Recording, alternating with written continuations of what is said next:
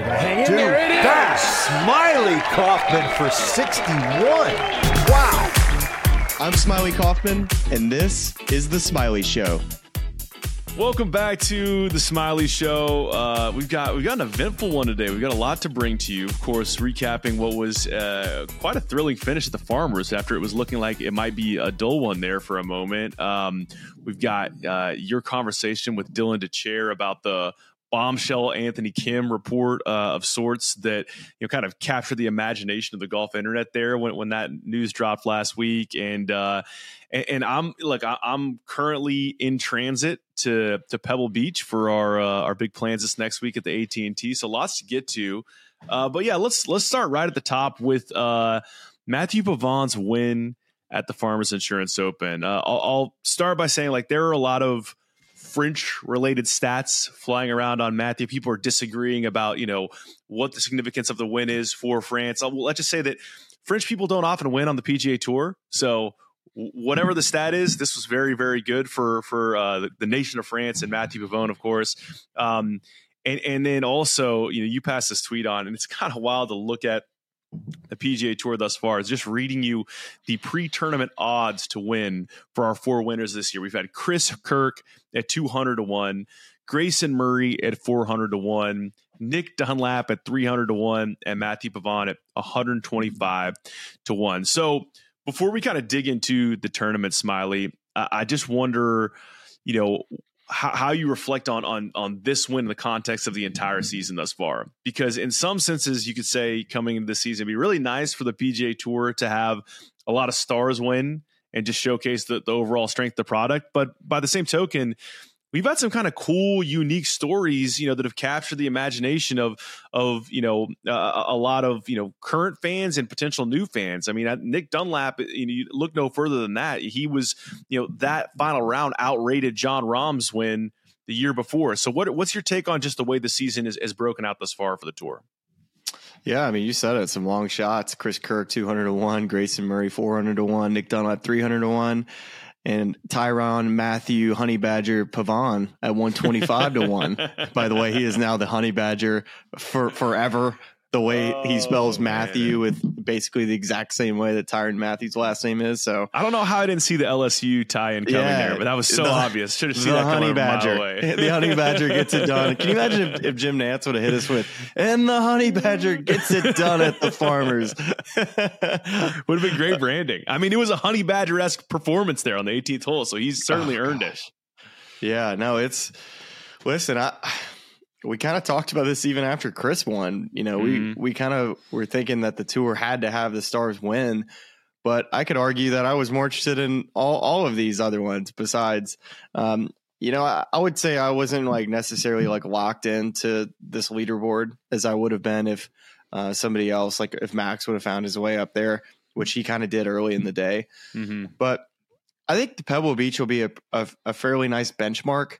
Even though we had signature events last year, this is like a new signature event where the Pebble Beach field used to always be very weak with a couple littered stars here throughout. Uh, where you've had stars win there, you've also had other players that you know redefine their careers winning at Pebble Beach.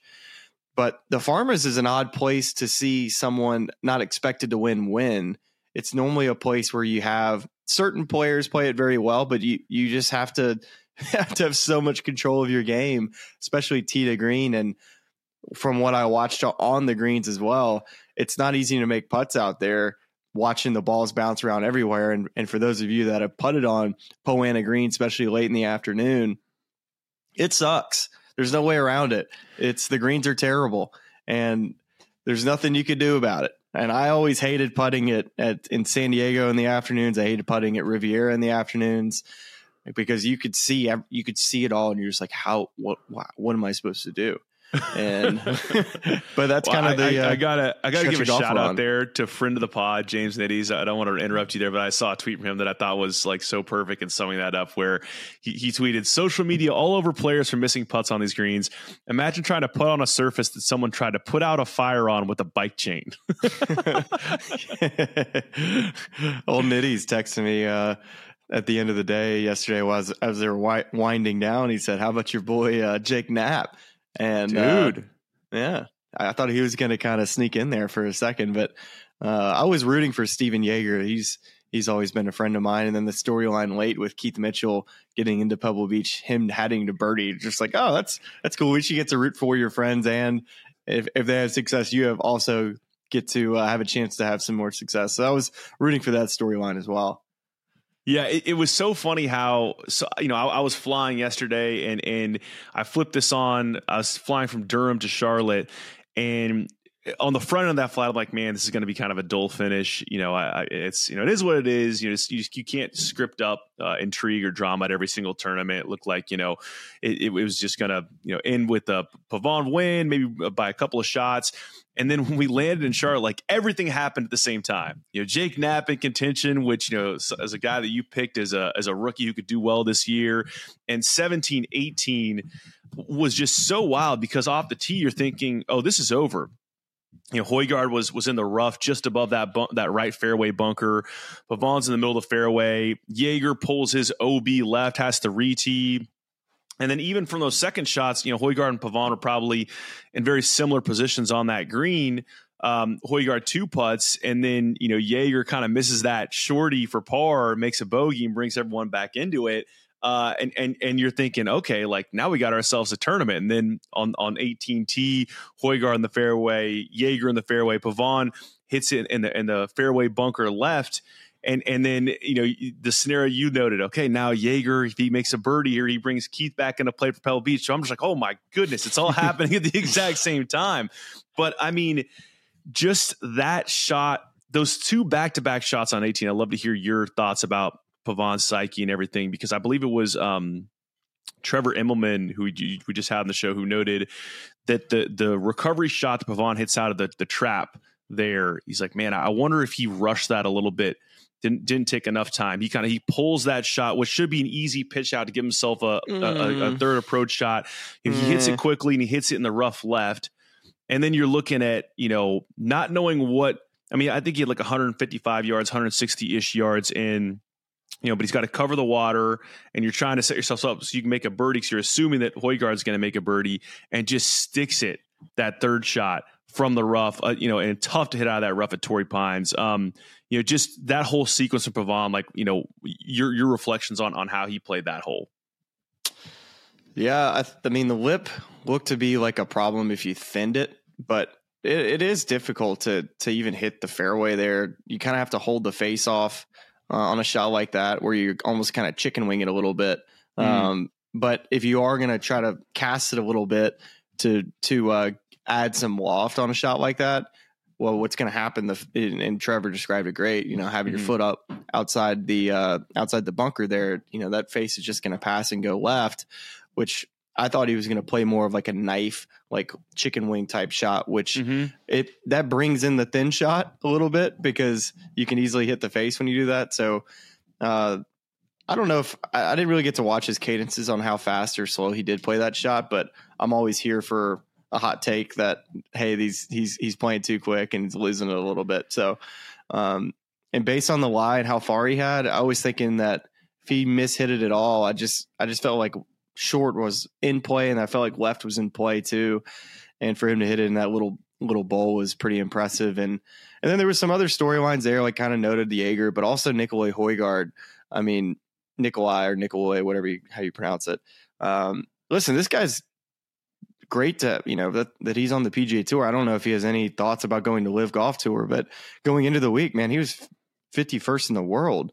Um, OWGR hasn't updated yet. I guess this is like a Sunday update because it finished on a Saturday. Mm. But you have to imagine second place at that event, he probably jumps closer to high 30s, low 40s, which gets him into the Masters. Um, and listen, he, his last starts, I'm just sitting here looking at it.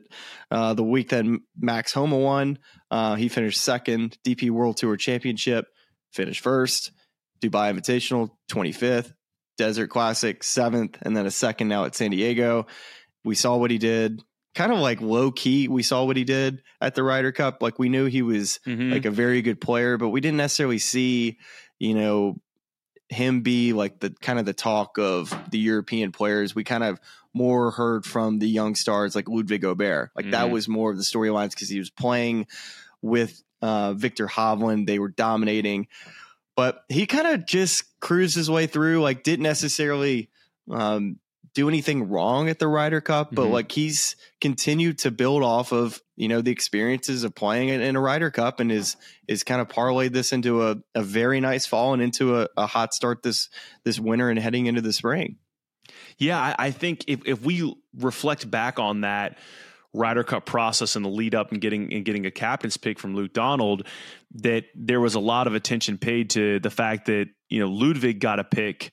Um, no, yeah, he won the the Omega Yeah. European Masters, so it was a little more justified. But there was a lot of attention on that. When in reality, the the more the riskier pick there was definitely taking Nicolai Højgaard, um, you know, over an Adrian Meronk or somebody comparable. Um, especially because I believe at the time it was his brother Rasmus who was in better form, who had just won a tournament on the DP World Tour. And it's like, did did they even take the right Højgaard? And kind of to your point, you know, very very solid at the Ryder Cup and.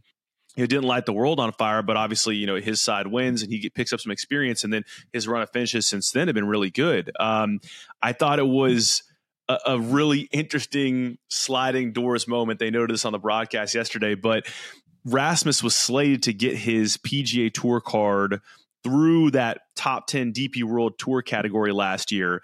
And then that final tournament, Pavon birdies his final four holes to jump into that category and knock Rasmus out. And then here, Nicolai and, and Matthieu are playing in the final group on the PGA Tour a couple months later, uh, which was, you know, I hope you Uh, start highly referring to Matthieu as uh, the Honey Badger. Can Honey- we just can we just start talking Sure, about Tyrann Honey- Matthew? Like we we need to somehow have a Tyrann Mathieu in there. Or just a, I mean, Tyrann Mathieu Pavon. I, I, love Yeah. it. I, it'll be great. like a double who show- it'll be great if people show up to this podcast and be like, "Who the heck are they talking about the honey badger?" Like, obviously, the only French winner on the PGA Tour. Like, you know, catch up here, guys. Like, who else could it be?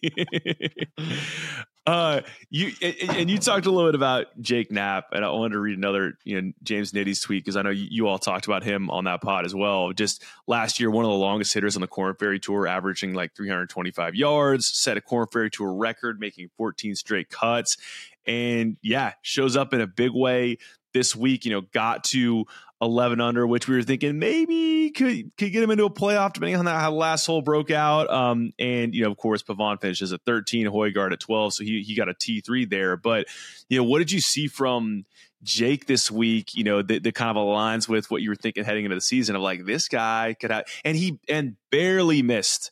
Pebble Beach. I think he was sixth on that swing uh, that swing five category. So like he didn't get Oh, in here, but like man. he he could be he's he, he's he's coming. Yeah.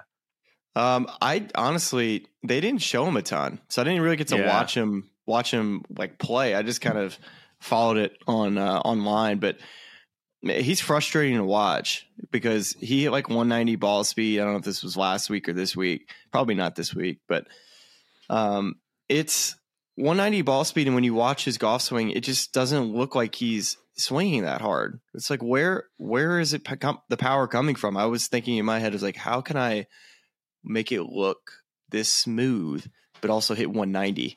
so he must just be strong as an ox or have the, the right setting with everything, um, with all that he does. But yeah, no, definitely, definitely a, a player that I think will play better on the PGA Tour than he did on the Corn Ferry Tour, Mm. which I think is a good sign to see that he was a cut maker on the Corn Ferry. You know, a guy with a lot of speed.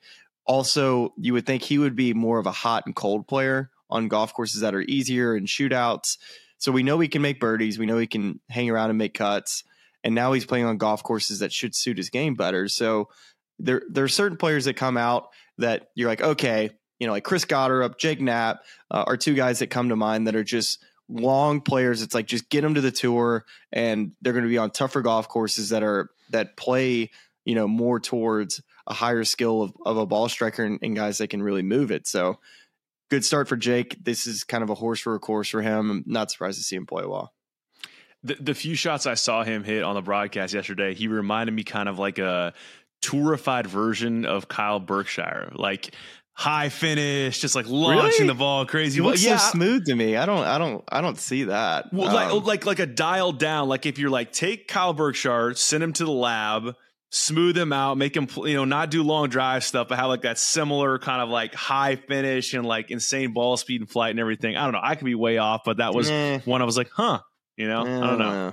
I don't know. you don't like we're he- rejecting that one. because he, I mean, Berkshire's stuff looks just so like Violent, you yeah, know, yeah. violent. And Jake Knapp just looks so smooth to me. It looks like he's hitting warm up wedges when he's hitting 190 ball speed with the driver. It's so crazy. I don't know. Uh, I mean, I maybe have to. You, you could sell me on the take, but right now I'm not buying it. I'll, I'll, I'll compile some evidence. I'll put together a Please, nice like please I'll, I'll put together a. PowerPoint for you. Yeah, it'll be great. I got a whole thing going. Uh, yeah. So and and and on the back end of your conversation with Dylan Dethier, you know, we're going to talk a little bit about where we're at in the swing five as we kind of lead into the AT and T Pro Am and all that. Uh, before we get to that, though, I, I do another big thing happened last week, which was you uh, at the PGA show ripping drivers at Top Golf in front of Tom Watson. Uh, Mhm. just do tell, Smylie. What what what all was going on there? Yeah, no. Uh, got to go to my first PGA show, and uh, really, it was. I mean, golf is. I think it's in a great place. I think the professional world, uh, you know, just the way the golf landscape is right now for the professional tours is is a bit broken. But you wouldn't know that being at the PGA show. You know, it's my first time, so maybe I could be way off on this, but it just seemed like a, a very a booming type of place meaning just the industry just seems like it's it's it's rocking and rolling. And that was just kind of my feedback of just kind of what i what i saw with how many different people were there and just all the the grinders out there with the small booths that are trying to make it but also the big booths that were were pretty uh pretty impressive as well but yes got to go to top golf with polo rlx and had a uh, had a blasted some shots in front of Watson. Kind of found something in the golf swing in my forty shots that I hit that I've taken to the course. And I, I um, gotta stop. Like, I love so much that you found something using the stock clubs at a Top Golf. Like, I don't know how. I'm always finding something, man. And I I actually found out the driver I was using like the blue shaft is for for ladies, so it was kicking right. Maybe I need to get a, a nice ladies shaft in my my driver.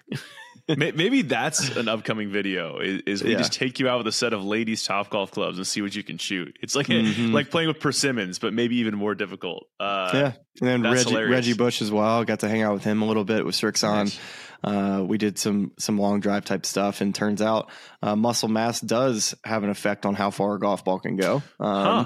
Found that with with with Reggie just hitting like on these limited limited flight golf balls, hitting you know mid 170 ball speed. It's like that's just kind of stupid for the type of ball you're hitting. So. Yeah, overall, great week. Uh, trying to think anything else. Um, I think the one thing that surprised me at the PGA show was um, the apparel. Just like there were so many different apparel companies, and that to me, I guess it didn't surprise me, but I think that was you know if you'd have probably gone ten years back, that would have been you know a tenth of what it was what I saw at the PGA show. Just so many different brands. Like oh wow, I have not even heard of this brand, and it's a, got a huge booth. Um, so that must be a fairly competitive Yeah. space, and uh, everybody that all the club pros and stuff that I talked to were making their rounds to all the different ones. Uh, on the apparel subject, like I was a, a slightly surprised that TaylorMade, if they are indeed going to get into the golf apparel space, that this wasn't a place where they soft launched some of that. Unless you saw stuff there, that I mean, I, I feel like I would have seen I- that on social media if they did. I kept my head down. I, I got I walked from point A to point B. Dude, I'm in like my whole polo outfit. It looks like I'm about to head to the first tee. You know, I, I was I love it. it was it was a very long walk from Srixon to Polo, so I would keep my head down and just go. I would get on the phone just to um That's or good. I was just trying to make it, you know, because I would Glad I to hear you're participating, networking, things like that. Just tunnel vision. Get the blinders on him. Get him. Listen, I don't mind talking to people. It's just that's like the place. If you're ever going to be recognized, it's going to be there, right? be there. Yeah, it's gonna be there. Um, Uh, talk it- to some it- great people though. It, it, it is funny. I can't like. I had so many people this last week. Like, hey, are are you going to the PGA show? And I was like, no, you know, I'm going to AT and T the following week. You know, looking forward to that. And they were almost like disappointed for me. like, guys, I'm going, I'm going to Pebble Beach, and it's like, yeah, but the PGA show. And I think it speaks to what you're talking about, where it's really become a huge thing in these last few years. Um, and and, and uh, you know, again to your point, where we get so in this pro golf bubble sometimes we like fail to realize that the whole grassroots movement in golf that's been happening, you know, from COVID on is, is, really kind of thriving in a lot of ways. So that's that's super cool to see. Maybe maybe that's on the docket next year. Maybe I can get down to the PGA show and check it out. But uh it's uh, it's over I go I was overstimulated after like one day. Yeah. And uh, that's I just did one day down there, but another day I'd have been like, "Oh man." yeah. Uh, it was just a lot, you know, it was a lot to take in. Uh, definitely talked to a lot of fun people, but um, outside the apparel, I'll mention this one other thing that I noticed was just how many different simulator things I saw. Yeah. That was like one other market where I'm like, holy crap. I couldn't believe the amount of simulators and launch monitors and stuff that I saw. What what surprised you the most? Because I saw like video of people who were going to boost where they had putting greens you could adjust with like you know Tiger Woods 04, you know, break lines on the green, stuff like that. Like, what was the thing that you saw where you were like, I can't believe this is a thing that exists now, and like I either want to get one of those or I want to like use it at some point to see how it works. Listen, I, like I said, I I I didn't really do a ton of looking, like like looking for anything particular. I just kind of noticed stuff. I, I kind of kept going. I didn't really stop in any booths. I just kind of was walking to and fro. So I'm not the right person to ask, but okay. I mean, that sounds sweet. Yeah. All right. Well, you know, maybe next year, uh, you know, boots on the ground. Uh, I'll get down there and kind of peruse around, see what we can figure out. But uh, it's a grind, I, brother. It's a grind. I, I should, I do, I should give a shout out, and I believe she connected with you the show as well to to Jan Craig head covers because you know working on a little something there that uh, may pop up in some videos in the future. Uh, so we're very appreciative to her. Uh, and they make some nice little, you know, cool knit uh, head cover deals with the palms on top. So stay tuned to that department. Might have some fun stuff there for listeners and viewers of the show. So uh, yeah, a little shout out to her. But uh, yeah, that's that's kind of our wrap on on the week that just happened. Uh, and you know, maybe the surprisingly the biggest piece of news that happened this last week was a just a report uh, from the the golf internet, which was Dylan Dethier uh, on the news that Anthony Kim is considering a return to golf, either with uh, LIV Golf or the PGA Tour, kind of mulling over his options there and kind of uh, you know seeing what makes sense against his insurance policy that he has to pay him out. You know, after that injury he had back in in 2012, I believe. So you had a, a great like 20 minute discussion with him that, that, touched on that and some LIV stuff as well. So uh, we'll we'll uh, kick you over to that conversation now, and then come back on the back end with a little wrap up, little pebble preview, and talking a little bit about what we're going to do uh, this next week. All right, guys, we got Dylan Dethier joining us on the Smylie Show, and Dylan recently wrote a fantastic piece and one that I think the golf world has been. Uh, I would say very excited about reading because Anthony Kim uh, planning on making his return to professional golf. We don't know exactly what that looks like or if it'll really ever even happen, but still the article itself put some excitement into some golf fans. And Dylan, you were, you know, you broke the broke the story and uh, really just how long have you kind of heard the the rumors about Anthony where like this is actually he's like actually I can write something now about this. Yeah. No, it's a good question. I was going to say what like 12 years for uh, yeah, 12 years potential like. for But no, I mean it, it's tricky with stuff like this, especially right now, right? Like yes. just in general in the golf media world with the LIV stuff in particular, like I've generally just gotten out of trying to say, hey, this guy is going to LIV or this guy, mm-hmm. because really until until LIV announces it or the player announces it, like it may not happen. It may yeah. get really close to the finish line and then and then back up. But I think this one felt like okay, this is a real enough thing. There there have been discussions about AK coming back now for like multiple months that uh, that even the fact that he's pursuing this in a serious way is newsworthy.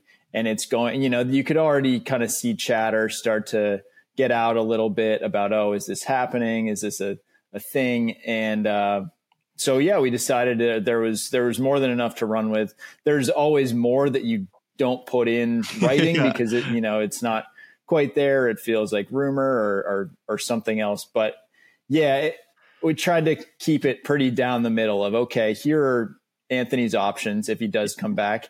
He's looking at coming back. It's possible it won't happen, but it's definitely more likely now than I would say at any point in the last, I don't know, eight years or something. Right. And for those that haven't read the article, you just kind of mentioned the options. Are you able to just kind of speak to those with the PGA Tour and the, the insurance policy that he has through them, and then also the potential or option to play LIV golf, or yeah, you know what what what else is out there? Yeah, and uh, again, I mean, uh, take all this with a little bit of a grain of salt, but I would say if he wanted to go back to the PGA Tour, that's something he could do just about tomorrow. I mean, he has this mm-hmm. past champion status, so that would get him probably in some lesser events. But there's no sponsor on the PGA Tour that wouldn't extend an invite in AK's direction. Um, so I think any just regular, like non-elevated, non-signature, I guess we're saying these days, PGA Tour event would uh, would gladly welcome him in. So that would be pretty simple. I think in him making plans to kind of recoup money that he would lose based off this insurance policy that he has, that gets a little more complex. Do we know the figures PGA there? Tour, you know, like, do we know that? like how close he is to like f- like fulfilling that entire policy? Is he halfway? I I, I don't know how these things typically yeah, work. as I understand it, there's still a decent amount of money outstanding, like in mm. in the range of of ten million dollars, um, wow. which would it's a significant amount of money to offset by coming back. And the PGA Tour does not do appearance fees. There are definitely ways that guys on tour get compensated, which you would understand yes. better than I would. But um, but there, you know, you, you have to find different ways around it. Certainly, he would probably find a spot in the uh, in the PIP if he came back to play the PGA Tour. So that could be a way to to get AK some money. The LIV thing is trickier, and I think you know, LIV is is not willing to comment on this stuff publicly at all. But on the one hand, there's a great temptation, I think, to say, "Oh yeah, we want this guy." Uh, he would bring immediate eyeballs. He would uh, he would cause a stir. He would tune, you know, cause people to tune in immediately. Mm-hmm. And I think that's the most obvious point. But I think there is a counterpoint where it is a little bit of a risk. So this is a guy that hasn't played competitive golf in 12 years and LIV is looking to be taken more seriously. If he comes out and shoots 80 and you've extended him a multi-year contract or a team captaincy or something big and crazy and committed like that, you're stuck with it. then them. that's not something they want. So I think that's that's kind of the pendulum that's been swinging back and forth for them. If I were them, I would do anything I could to get the guy, but but I see the other side of it too. Oh, you remember the rumors uh, over the last year, just how Anthony Kim was rumored to be, you know, being courted by LIV Golf, but in your article, it kind of stated that once there was when they, that Anthony Kim was actually considering playing again, that's when Greg Norman called and said, you know what, uh, we'd love to have you. And it seemed like it would make sense that they would just pay the offsetted cost of what the $10 million insurance policy that's outstanding, like you mentioned, and that be his his fee for coming on, and then he makes money based off how he plays. But you also mentioned that he wouldn't necessarily sign with the team as an option. There, that there's like wild card spots, I guess, where guys don't necessarily sign with the team. But what I imagine that means is it just gives LIV Golf a little bit of flexibility to not lock guys in. Yeah, I think that there's again, LIV has not you know announced their final uh, format for the year. Uh, we're we're coming up on it. Maybe by the time this podcast comes out, they will have announced more. Um, but yeah, I think those wild card spots give them a little bit more flexibility in terms of mixing in individuals um, to individual LIV events without yeah. the pressure of a team. It could be a natural fit for him. Uh, I know he's. It's it's not that he had never talked about being on a team or talked with people about being on a team. I think those discussions have happened, but this just mm-hmm. seemed like a way to make it so that okay, he wouldn't have to play the first event of the year.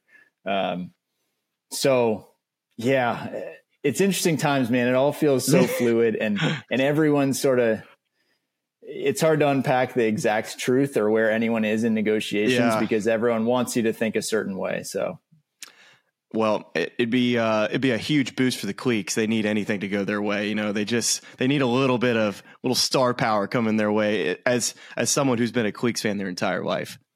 That's right, lifelong Cleeks fan, Smylie Kaufman. They they've got a little mojo coming their way. I think. I've I've heard I've heard the exact same thing. Um, and as LIV golf rumors have gone, somebody that's covered it, you you mentioned kind of now that you're not in the in the news of of necessarily saying a, a player is going to the LIV golf tour, but let's rewind over the last year and a half and over over that period of time how many times did you have players like in in your tweets like ready to rock and roll? They're going to LIV that you either regret sending or you should have sent. Um, and what percentage of the rumors of anything LIV on Twitter that we see would you say is correct? out of 100%? Oh, would you say like 70% is right? 80%? Is it more like 50 50? Because if you get on Twitter, you see a plenty of rumors that um, yeah. sometimes come true and some, sometimes don't. I think the it's kind of ebbed and flowed, right? I don't think I've I don't think I've said too much stuff that I got fully wrong. I don't know. People can. I wish I had receipts. Maybe, I wish I, I had receipts. yeah, yeah. Um, I think that there was it goes in waves, right? Because there is like this Cantlay Xander stuff that has always kind of marinated. Mm-hmm. And throughout that process, I've kind of like consistently have like sort of checked in with those guys and be like, is there something I'm really missing here? Are you guys like about to go to LIV? And uh, so I think that has been a pretty consistently wrong thing. But then Rahm signing really makes you rethink like, a lot of it because then it feels like, oh wait, are are all of these whispers actually going to be more true than than we think? So it'd be hard to put a percentage on. I guess you just really have to evaluate uh, your source, where it's coming from. It's a problem with the world. I I keep thinking about this like, okay, if people have a have this hard a time in golf, in pro golf, like distinguishing what's real from what's uh, parody or propaganda or whatever else. Like imagine when it's something that really matters, like when mm-hmm. you know yeah. actual news gets covered this way. Uh, so it's, it definitely makes you worry a little bit for the world. But uh, I don't know. I've tried to stay away from saying things that are are really untrue. I'm sure I haven't haven't done a perfect job of that, but. it's been an interesting time to be in the space. You came into the golf media world at a fascinating time, Smylie. I sure did, and uh, there's been so many people, you know, that used to ask me how I was playing at weddings, this and that, and but now at weddings, it's like, hey, what do you think about all this LIV stuff? and it's everybody wants to know kind of what the opinion is, and I'll ask you right now. What do you think about all this LIV stuff with the PGA Tour and LIV? Is there anything that we need to keep track of right now, or is just still the deadline just kind of keeps on getting pushed and pushed until yeah. they can? Because uh, there's been rumor about um, Jay Monahan flying over there and finally meeting since June 6th. Apparently, they hadn't had any contact since like the last month.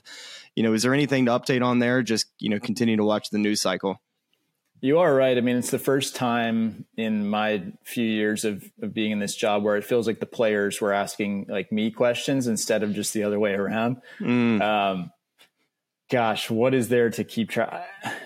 I don't know. Is the short answer. Um, I mean, I think you're looking at two parallel deals and yeah, interesting ways that they could fit together. I think that maybe something we're we're not thinking about enough is the appeal of the SSG to the PIF and vice versa, and like the ways that that maybe those two groups would like access to each other. And mm. if you know, if the PIF is thinking about not just the PGA Tour, but big picture access to other American sports or, or something like that. I mean, this group of investors represents a, a door to that world too. So there are a lot of reasons for it to get done. It just also feels like, all right, next week is Pebble Beach. It's the new PGA Tour system. And going right up against that is going to be LIV's new format and new season and new teams. And so it's just it feels like they're getting potentially closer together, but also con- competing harder than they ever have. So I just don't know where that leaves us and when that gets us there. Do you think there, there's going to be more people that that tune in to the LIV Golf Tour this year versus like do you think they can actually go head to head against a Pebble Beach having a guy like Jon Rahm playing do does that does that move the needle enough for the audience do you think it's still going to be a lot of what we saw in the in the uh, ratings this year I would expect a slight bump mm-hmm. because mm-hmm. I mean the ratings really just were pretty pretty poor last year.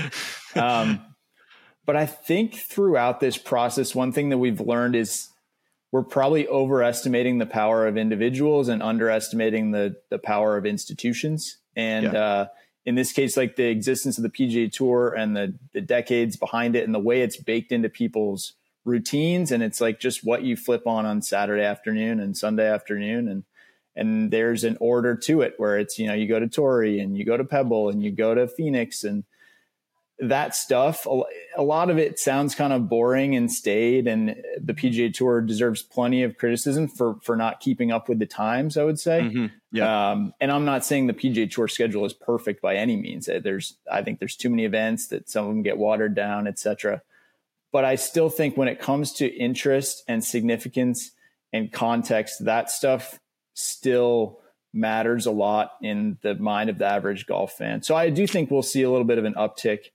um, this year for LIV, but I also think like LIV has had some of the biggest names in the game. If you wanted to start a league, you would get a bunch of guys like Phil and Bryson and Brooks and DJ and Cam Smith. And so I think losing Jon Rahm hurts the PGA Tour and it helps LIV, but maybe not quite as much as I thought at first. And it does seem like they continue to get deeper. The field continues to get better yeah. at LIV. I don't want to downplay that, um, but people still seem more interested in the PGA Tour as a, a viewing experience. One of the things that, that comes to mind for me is is it's not really the top players that have to really worry about a ton. They they seem confident that they're going to eventually play again um, against the best players in the world in whatever that league format looks like but I've talked about it on the show quite some time. It's the players after that that to me, I think are sitting on their hands right now because I think they are in a really tough spot because I think the avenue for them to come back because they don't really have necessarily the leverage that the top players from the LIV Golf Tour have.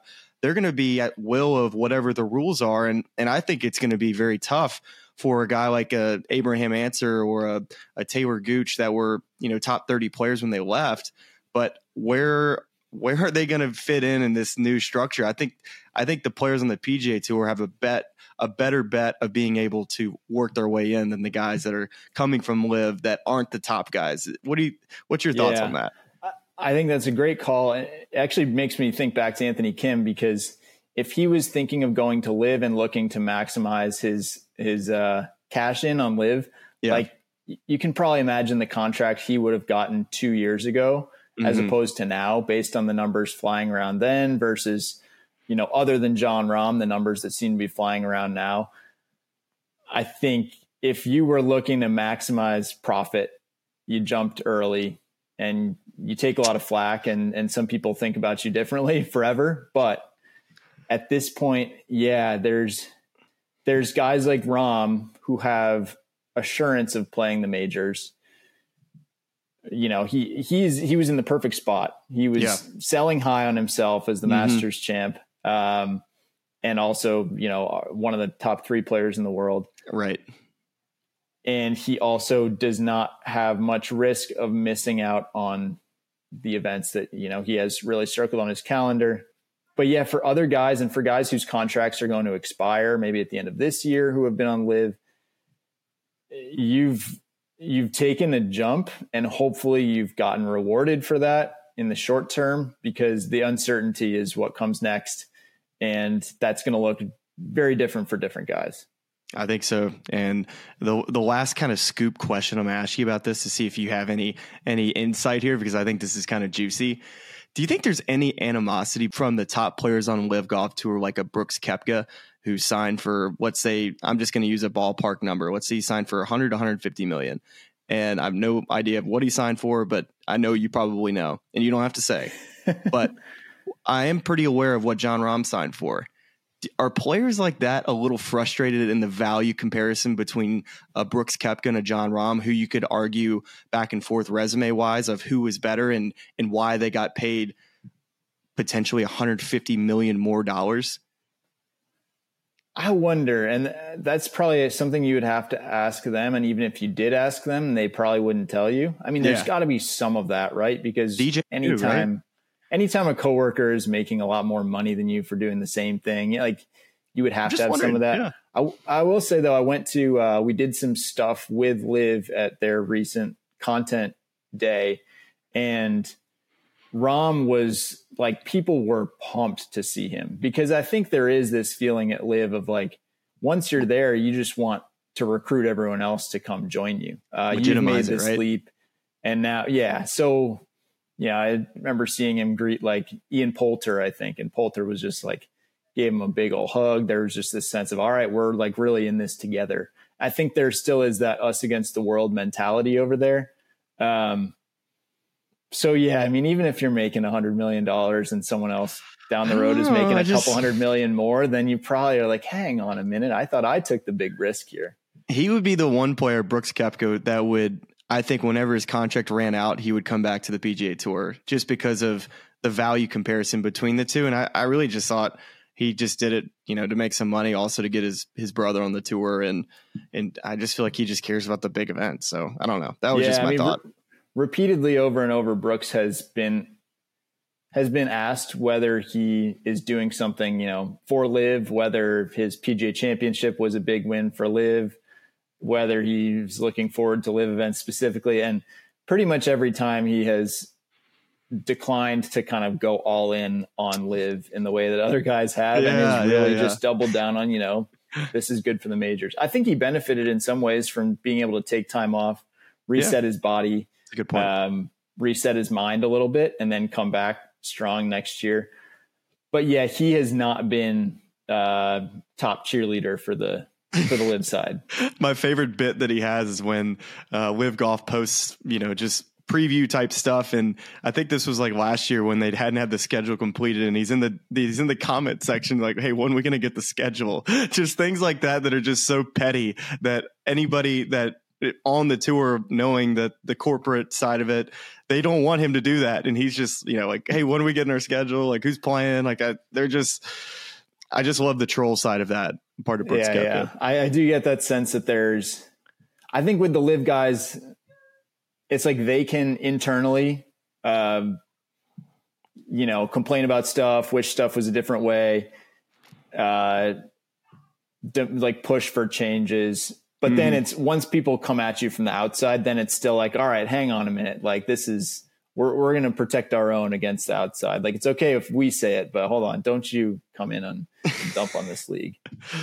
Oh man! All right, so this was this was a great combo, and and for those of you that haven't read the article, headed to golf.com. Make sure you read the article that Dylan wrote. Also, can follow him on Twitter, and you can also watch the video that him and I did on Breakthrough um, on golf.com as well. That was a well received video that uh, I had a lot of fun doing, and I'm just happy that I know how to pronounce your last name now. I you got on here. I was like, hey, is it D- Dethier? He's like, no, it's the chair. the chair. There's no way anyone would know. I've talked to my brother. Like, should we change this? Like going forward, save the future generations. Yeah, oh, the man. chair, just like what you sit in. What are you doing? You're gonna go play golf? I'm I am about to go play golf. I got a good swing thought. We're uh, we're in a good mental place now. But if I hit, you want to talk it out? You want to? No, no, I'm in a good place now. No, no, okay. no, no need to put it in the air because um, I could be on to the next thought in in in about 15 minutes. So we're, we're going to see. And and to your point there, Dylan to chair, uh, Charlie Holm Hume is also our producer and co-host on this pod and he had recently changed his last name in the pronunciation because he got tired of of just the the confusion that it rang. So hey there's there's definitely there's and there he is charlie getting a haircut. Charlie's getting his haircut. Wait so what do you say now? What's the final he, pronunciation he says he says home now. It used to be home. hume but it's right. home now just how it looks. So Death, Death Ear is not off the table, is all I'm going to say. it's not off the table. alternate pronunciation. There you go. There you go. Well, Dylan, let's do this again sometime, and uh, I will Thanks, be looking Smylie. out for your for your breaking tweets and and breaking articles, and of course, see you out on the road. All right. See you soon, bud. Thanks, brother.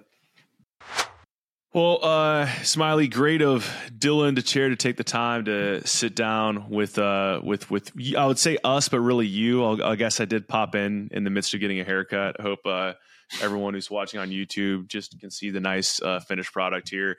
Um, but yeah, to, ch- to chat about the Anthony Kim story, and I think that's man, uh, that is one that golf feels a little bit like a soap opera over these past few years, and wouldn't that be a, a amazing twist if uh, AK decided to make his comeback this year uh, to join us on tour? So appreciate Dylan taking the time uh, and chatting with you about all that. Uh, but listen, we have more fun breaking ish news things to discuss, and the place I got to start is, dude, this is huge, huge, huge news. Uh, you, you're you're a kayak guy. You're a hashtag kayak guy. Uh, after your Ish. your cameo. Ish. Uh, I think you're kayak guy. I hate to break it to you. You are you are you might be the kayak guy. Uh, you you had an extended cameo at the Sony Open, uh, you know, while I out there, And ever since then, you've been campaigning on this podcast of where else can I get in a kayak to cover live golf. And, you know, apparently there's been a little behind the scenes lobbying with the good people at the Players Championship and seeing if we get you in a kayak at Sawgrass. And this is from their Twitter account. Wednesday, caddy competition. Bring your sunscreen, Smylie Kaufman. Looks like you could be in a kayak at the 17th hole at Sawgrass. Uh, how, how, are we feeling about that, Smylie? Well, I've been trying to plant the seed for a while with uh, players social. So whoever runs runs their account, um, whether it's an intern or somebody that uh, is high up, I've been I've been trying to just plant the seed, kind of work work the phone lines, and see if uh, I can wake, make my way into the pond at 17. It, it's kind of more of a bit, but them actually saying, "Hey, no Wednesday caddy competition, let's do it." Um, so now I've I've really got my thinking cap on, thinking, all right, mm. first off, I, I have I ever seen an alligator in this pond? That was the first thing that came into my mind is because I I pretty you know I fall out of these things, you know, and and from what I expect to happen if I happen to get in a kayak, I would expect players to hit golf balls at me. So mm. things that I've already wrote written down of, hey, I'm bringing this in the kayak with me. Number one, I'm bringing a helmet. Okay. I'm bringing a helmet and uh, maybe get some cool stickers on there. Probably throw an NBC sticker on. Uh, um, maybe I love mom, sticker? something like yeah, just yeah. any any cool Anything. sticker. Yeah. Um, gonna bring a sticker. Uh, also thought, what do people love? Like, what gets people fired up more than family, more than sports, more mm-hmm. than anything? Catching a free T-shirt. I'm ah. going to ah. bring a T-shirt cannon in there, Love and we're going to shoot some T-shirts out in the crowd on 17. Haven't been approved yet. Probably uh, got to talk to the players' lawyers on this, but that is the second thing I want to bring. The third thing that I want to bring, I'm going to bring a baseball mitt because if, okay. if these players are hitting golf balls at me, I need to make sure I can catch one. Because what a great, great way to to uh, to be a part of the action, catch a baseball. But also, the only thing that worries me there is is trying to adjust on the fly. Next thing you know, I'm in, I'm in the uh, I'm in the bottom of the lake. Yeah. Um, and then the last thing I'm going to bring is I'm going to bring a white flag as a sign of surrender to stop hitting golf balls at me because I know it's going to happen. So we're taking any more ideas of what else can fit in the canoe. Some people might say a cooler. I say uh, why not? Um, and but I am working that week, uh, so maybe that wouldn't be the best of ideas. But mm. hypothetically speaking, yeah, a cooler sounds pretty nice in there. Yeah, I mean, I hope you have a, a large kayak by the sound of it because you're bringing a lot of things. But I, oh, yeah, I by the way, I hope they have a kayak because I I don't know where else to find one. how do you, how do you get a kayak to this, the Players Championship on 17? I, I don't know. Uh, this, these are this all, is not a, a BYOK situation. Apparently, yeah, uh, I, we, we, I have no idea. yeah, I, that, that's that's a really good. Uh, I think you're thinking in the right direction because you know, when you're learning to play the game of golf, it's like, you know, here's a club, here's how you swing, let's go to the range. Um, all right, where's where's the range picker? Because I want to hit balls to the range picker. It's like yeah. the first primal instinct yeah. that you have in the game of golf. So putting you in a kayak, uh, you know, in, in the water there at 17 at Sawgrass, yeah, the, the, their very first urge is going to be, can I hit Smylie in this kayak? So I love, I love baseball glove, love t-shirt cannon uh, I think maybe we put like a visor on that on that helmet, or maybe even like a GoPro, like a helmet cam type situation. Uh, that could be great. Um, I'm trying to think what else. Probably need to pack sunscreen. Um, I like the cooler idea, but yeah, listen. If you are if you're listening or watching now, you know, if you're on YouTube, drop us a comment or, or reply on on uh, you know Twitter, Instagram, TikTok, wherever. Let us know what Smylie should be bringing uh, to the players for for the kayak bit, and, and also if you're uh, in in the area, give us a good kayak rental place. That would be helpful. Um, as, as soon as you as soon as you texted this to me, I said kayak at the API and and uh, no, dude, they're, they're they're gators there. Like I I've seen them. Um, there's gators at players too but I don't think I've ever seen one on 17. Um, mm. I, I really don't think I ever have.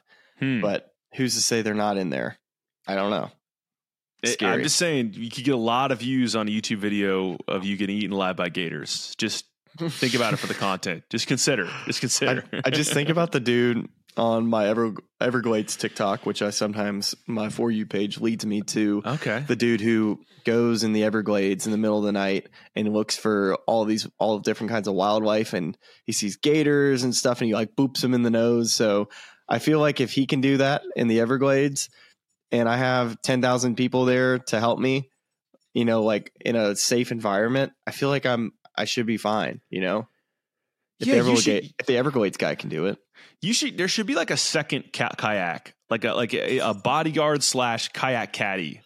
You know, where he's like he's making sure you're not getting snuck up on by gators, but he's also handing you supplies that you need. Here's your baseball glove. Okay, you're done with that. Hand it back to me. You need like a. You, there needs to be a second kayak in the mix, I or think. like an like a eject button that I can press. You know, just so. Yeah. Oh, that's a, that's another. Like you could, you could put a one of those jet packs on that people use over the water. yeah, that another great way that's where this tweet ended up. Is I wanted to do the, um, yeah, just anything on the water was outside of a kayak was what I've been pitching the players on. So this is this uh, is a great corner you painted yourself into. That you're anything plays. uh, well, stay tuned in that department. I'm very much looking forward to seeing how that plays out. Uh, but yeah, so we're we're on to Pebble Week, of course, and you were tweeting about, you know, hey, does anyone have info on the Swing Five? And I was poking around, and I got to tell you, couldn't find it, it. Like I was looking, I was hoping it would be like a rolling FedEx Cup, like we have, you know, like you can see the live standings on the FedEx Cup PGA Tour app. And so I was thinking there there would be a Swing Five tab for that, so I can click it to to be able to monitor the well, how many points this or that you needed and then got that text from uh, or tweet from Kyle Porter said you can mm-hmm. follow it on ShotLink, which I don't even know how. Like, is that like a website that you can just go to like ShotLink PGA Tour? I've never done that. I think you have to have a login to get the full version of that, like the the souped oh. up, you know, all the kind of behind the scenes stats. Which I'm sure you you could get one.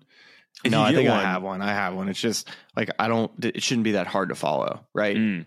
These are storylines that like we need to be telling, and it's it's if it's hard for if it's hard for us to follow as fans like and we don't have like an interactive thing that we can see on the tv screen it's like the whole swing thing is kind of worthless right? It, you just find out later. Like well, how do you build the drama? I 100% agree. I mean i think that you know from a lot of perspectives. I, I, I, we've we've talked about it a lot, so I feel like if you're from a sponsor perspective, if you're Aon, you're like, cool, all right, I'm getting a little bit of, of my bang for my buck there, but I'd sure mm-hmm. love to have a recurring thing because yeah, people care who are getting into these fields, and I'd say also like I'm just learning about new categories that exist as we go. And I don't know if I missed this or this just hasn't been publicized, but we were texting and you know they said in the broadcast, of course, you know Jaeger makes that birdie at the 72nd hole and Keith Mitchell gets into the AT and T, and I'm Jaeger two putting got him in. Yeah, because but how about this? How about him going lost ball on 17T, hits it in the fairway yes. bunker, gets up and down for bogey, and then birdies 18 to get into this. Like, dude, like I mean, what a! I know he didn't win the golf tournament, but that is absolute nails. The bunker shot on 17 was unreal. I mean, I, you know, again, they're tour pros, so they, they hit amazing shots all the time. But I just uh, mentally going from you know, lost ball OB, and then it's like I really want to hit a good one here so I can make a second ball birdie, but I hit in the fairway bunker. Like at that point, I'm I'm mentally cooked, you know. But for him to kind of stay in it and and shoot, you know, he doesn't know what Pavon's going to do. He he had a chance to you know make a long putt, make an eagle there, and get into a playoff. So I thought that was you know really impressive. But yeah, so he so there's this because I was trying to figure out how is Keith getting into the AT and T Pro Am, and there's a there's a fill the field category that gets you know each of these signature events to 80 players apparently. So you know they're they're you know whatever the field makeup was with the top 50 from last year with the the next 10 from the FedEx Cup fall standings that you know that, that are going to fill out um, this field and the Genesis. Uh, and then the, the, swing five was the one where Jaeger was outside of it, but the birdie got him into it. And because he finished 61 in the FedEx Cup fall standings, he would have been in the fill the field category, but he makes that birdie. He jumps into the swing five. He he creates another spot in this fill the field category, and so that goes to 62 through 69 from the FedEx Cup fall standings, and Keith Mitchell was 69 on that list. So he gets in, in, in addition to Alex Noren, Thomas Detry, Mark Hubbard, Erik van Rooyen, Brandon Wu, Davis Riley, S.H. Kim and and uh, and, and keith they, they all got in through their fall standings that that that you know filled out that field of field so uh, yeah it, it's uh, look, I get this thing's a work in progress. Um, and I should probably also read the swing five. It's Matthieu Pavon, Grayson Murray, Christian Bezaydon out, Kevin Yu, and then Stephan Jaeger is in that fifth position. Um, but yeah, I, I, it's it's it's a lot to, to try to understand and process as we go. Um, you know, I, I get that there. I, I I know that one of the complaints has been um, like I, I guess this is and I'm really rambling now, but I guess this is kind of my confusion here, and maybe this changes as we kind of go through each segment of of the season. But what's being rewarded there is you know we were thinking originally. So if you're looking at the swing five list, you have um, effectively three winners on this, right? Because you have Matthieu Pavon, Grayson Murray, and then Bezuidenhout qualifies, you know, effectively as a winner because Nick Dunlap was an amateur when he won the Amex, right? So you you what we thought maybe coming this year is that all three of those guys would have been exempt into signature events through tournament winners category. Therefore, uh, swing, creating swing five is a higher category. Exactly. No, exactly. So that that's what like we we we didn't we learned that after Grayson won the Sony, right? Yeah. So then what's happening is they're bumping three guys off the yes. the rest of the swing five standings. So the next three in the swing five standings, you know, six, seven, eight are Jake Knapp, Nate Lashley, and Justin Thomas. So what's, what's hap- worth what's worth noting, and, I, and this is kind of where I think we're getting to, is that what is going to happen is like Grayson Murray, Christiaan Bezuidenhout, and uh, and I'm missing somebody will be now in that tournament winners category. So the the issue that like Michael Kim like tweeted out said like why is yeah. are these guys taking spots away? And that was the thing that wasn't explained very well because we had this in our meetings that we're like, hold on, why would they be in the swing five category if they won? Because in every other year, the from a categorical standpoint, the first thing you see when you sign up on PGA Tour links, the highest category always was tournament winners. So now tournament winners is below something. It's it doesn't make any sense to a tour player. So sorry for kind of cutting you off there, but that no, was no. that's where the the PGA Tour animosity is with this whole thing. And they're what the PGA Tour is trying to get is the swing five is it's not just some random like the term swing means like the swing, like the West Coast yeah. swing, but it's not going to make any sense when the only swing we have is the Phoenix swing getting ready before because it's just one week before the Genesis. So we're going to have I don't know if it's a is the swing five a rolling list or is, will it be a it, it, resets after each. Well, so for this one, it'll be interesting so because uh, because Phoenix I, will be a top five. So what do we just no, the top five that I aren't think, in a Genesis? Phoenix, th- this swing five that currently exists. I mean, I guess we'll find out next week. But I essentially, I think this swing five exists through the end of Phoenix to get oh, Genesis, and then stay it the same. So it'll. Sorry, just tomahawked my mic. this is swing five gets us animated around here. I'm but so I, mad. I'm, I'm pretty sure the swing five resets after Genesis for the next set of signature events. You know what I mean? Gotcha. Okay. Yeah. But, but so, so yeah. what I'm trying to, I guess that my point, the point I'm sense. trying to figure out is like, what are we trying to reward here? And, and my point about six, seven, eight on the swing five list is that those guys are, are who are informed right now. So basically, the way this thing is set up is this fill the field category. What you're telling players is the way they finished last year, like Keith Mitchell, S.H. Kim, and Davis Riley effectively got priority over Jake Knapp, Nate Lashley, and Justin Thomas. Although Justin Thomas would be in anyway, so it'd be Taylor Pendrith. Via the the the way they they've done it with the the swing five category being higher than tournament winners category.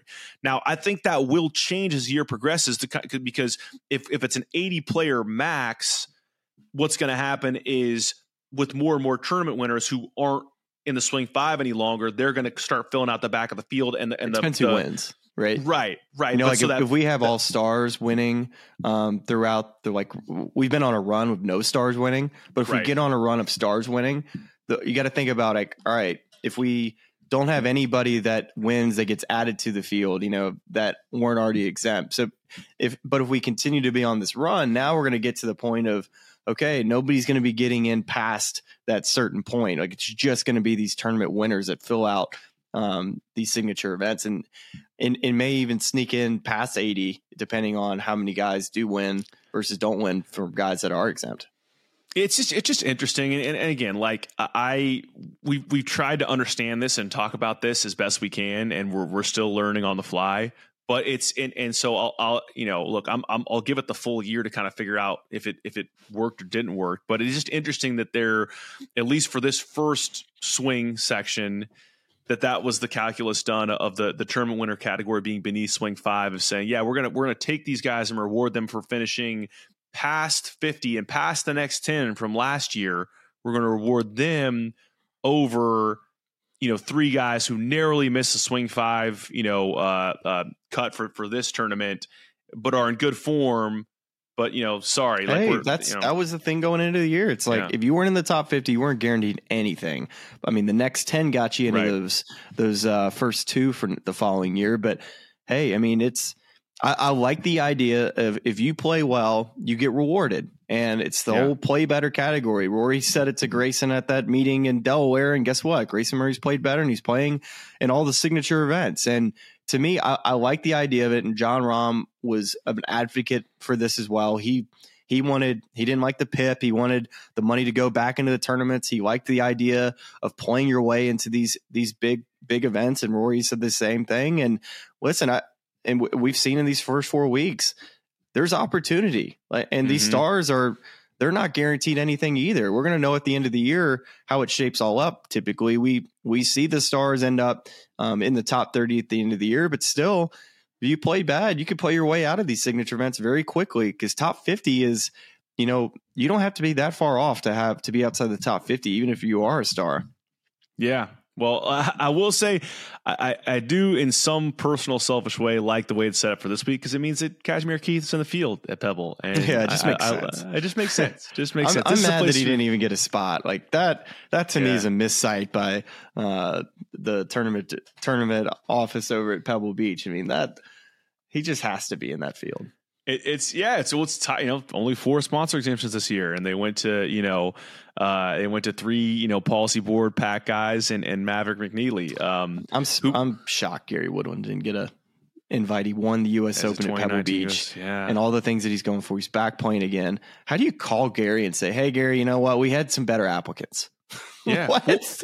Well, I mean, what are I mean, you talking or, about, man? Or, like, or, how how about like a um like a Will Zalatoris? Like no, we talked about this. It starts and ends with Gary. Did he won the U.S. Open at Pebble? Like it's a totally. It's a but yeah, Willie Z would be like. I mean, if we would have made the list, who would have got it? It would have been Gary, Willie Gary. Z, Adam Scott, and I don't know. Keith, yeah, I mean, I guess Keith's in, so it doesn't Keith, matter. Keith would have been our fourth, yeah. but he got in. So I don't. And, and that's that, that's no disrespect to to Webb and, and, and Peter Malnati, and, and honestly, and this is kind of I, w- I wanted to talk to you about Pebble, this event from a bigger picture, and, and actually connect it back to the Amex because you know we have no idea what the schedule is going to look like in future years, but you know this event's changed since last year, right? And and a lot of people would say for the better. That's going to be a stronger field.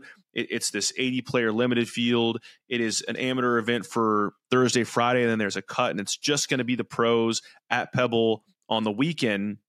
And so as a result, uh, you know, the the you're not going to see like Bill Murray this year. You're, you're not going to see the same set of celebs you saw in previous years that get it sort of a fun vibe.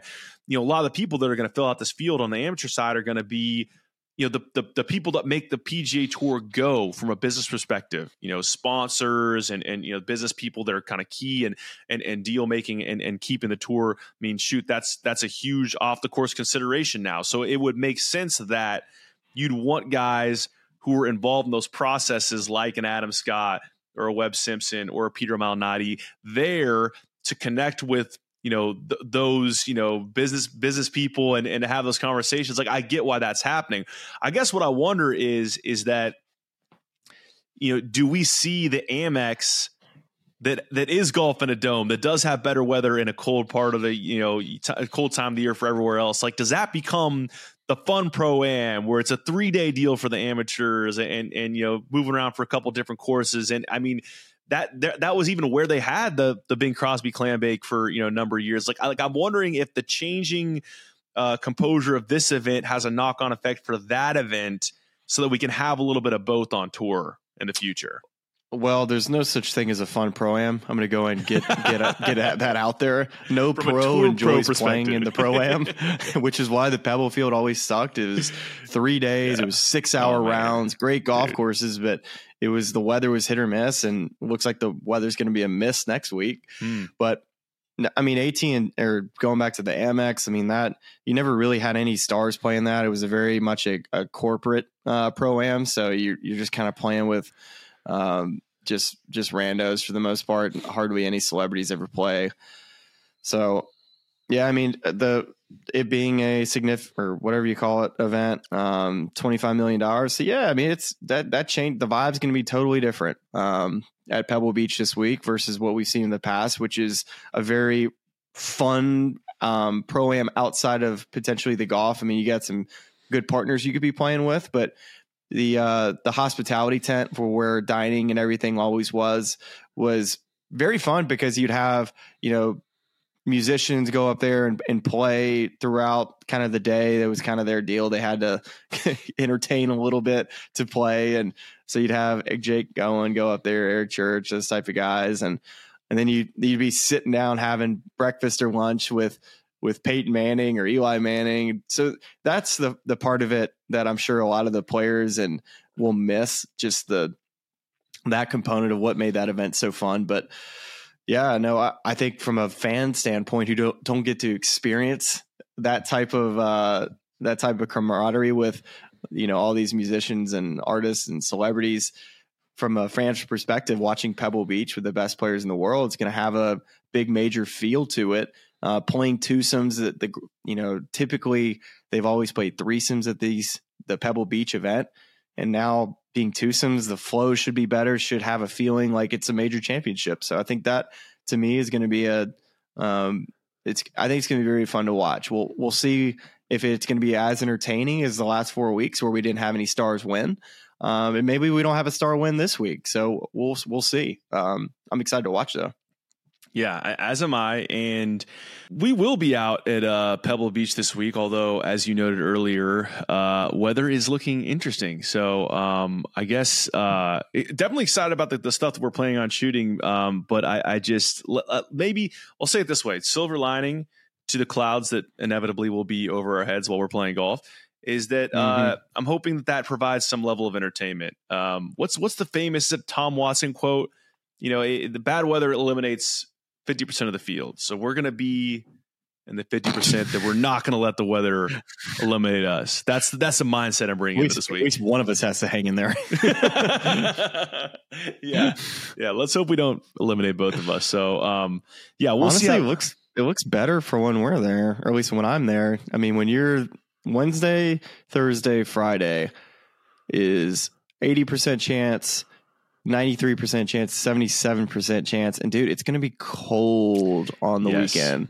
Like high of 53, low of 43. I know the, the, the cold hardos are like, that's not that cold. It's like, yeah, uh, anytime you're out there in the heavy air and yeah, it's cold. Yeah, that's cold. It's very that that's hand warmer weather. Uh, that is uh, beanie weather. Um, that yeah. That, Saturday, a little bit of sun on Saturday. You see that? I, I see it. I see it peeking through. Uh, it, it's trying. It's trying. Uh, but it, God, that'd be great. It's it's a Monterey Peninsula. Anything can change any moment in either direction. So if not, just wait ten minutes. If not, just wait ten minutes. And and also, by the way, I mean that's that's what the pros are playing into.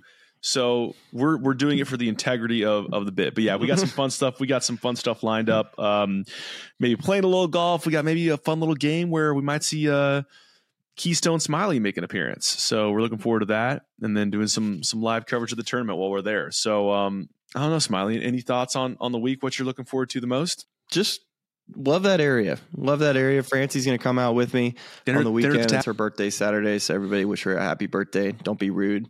Um, should, should, should, I get her? Should I get her a gift?